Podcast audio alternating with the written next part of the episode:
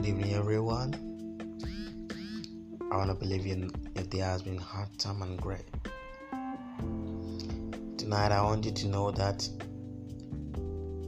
your future can only start from now. The future can never start when it is tomorrow. The future starts from now. In other words, what our future is going to look like the picture of it, the painting of it, can only start from today. The past is buried and gone. Today is what we can utilize and materialize for the beauty of tomorrow, which is the future.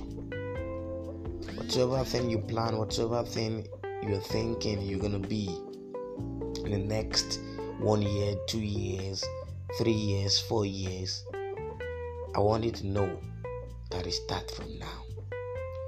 How are you utilizing the now? How are you maximizing the now?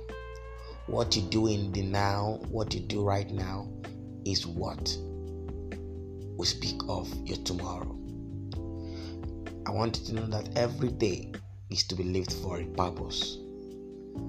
Don't settle for less and don't buy into the devil's lies. You are more than a conqueror, you are a champion. God bless you.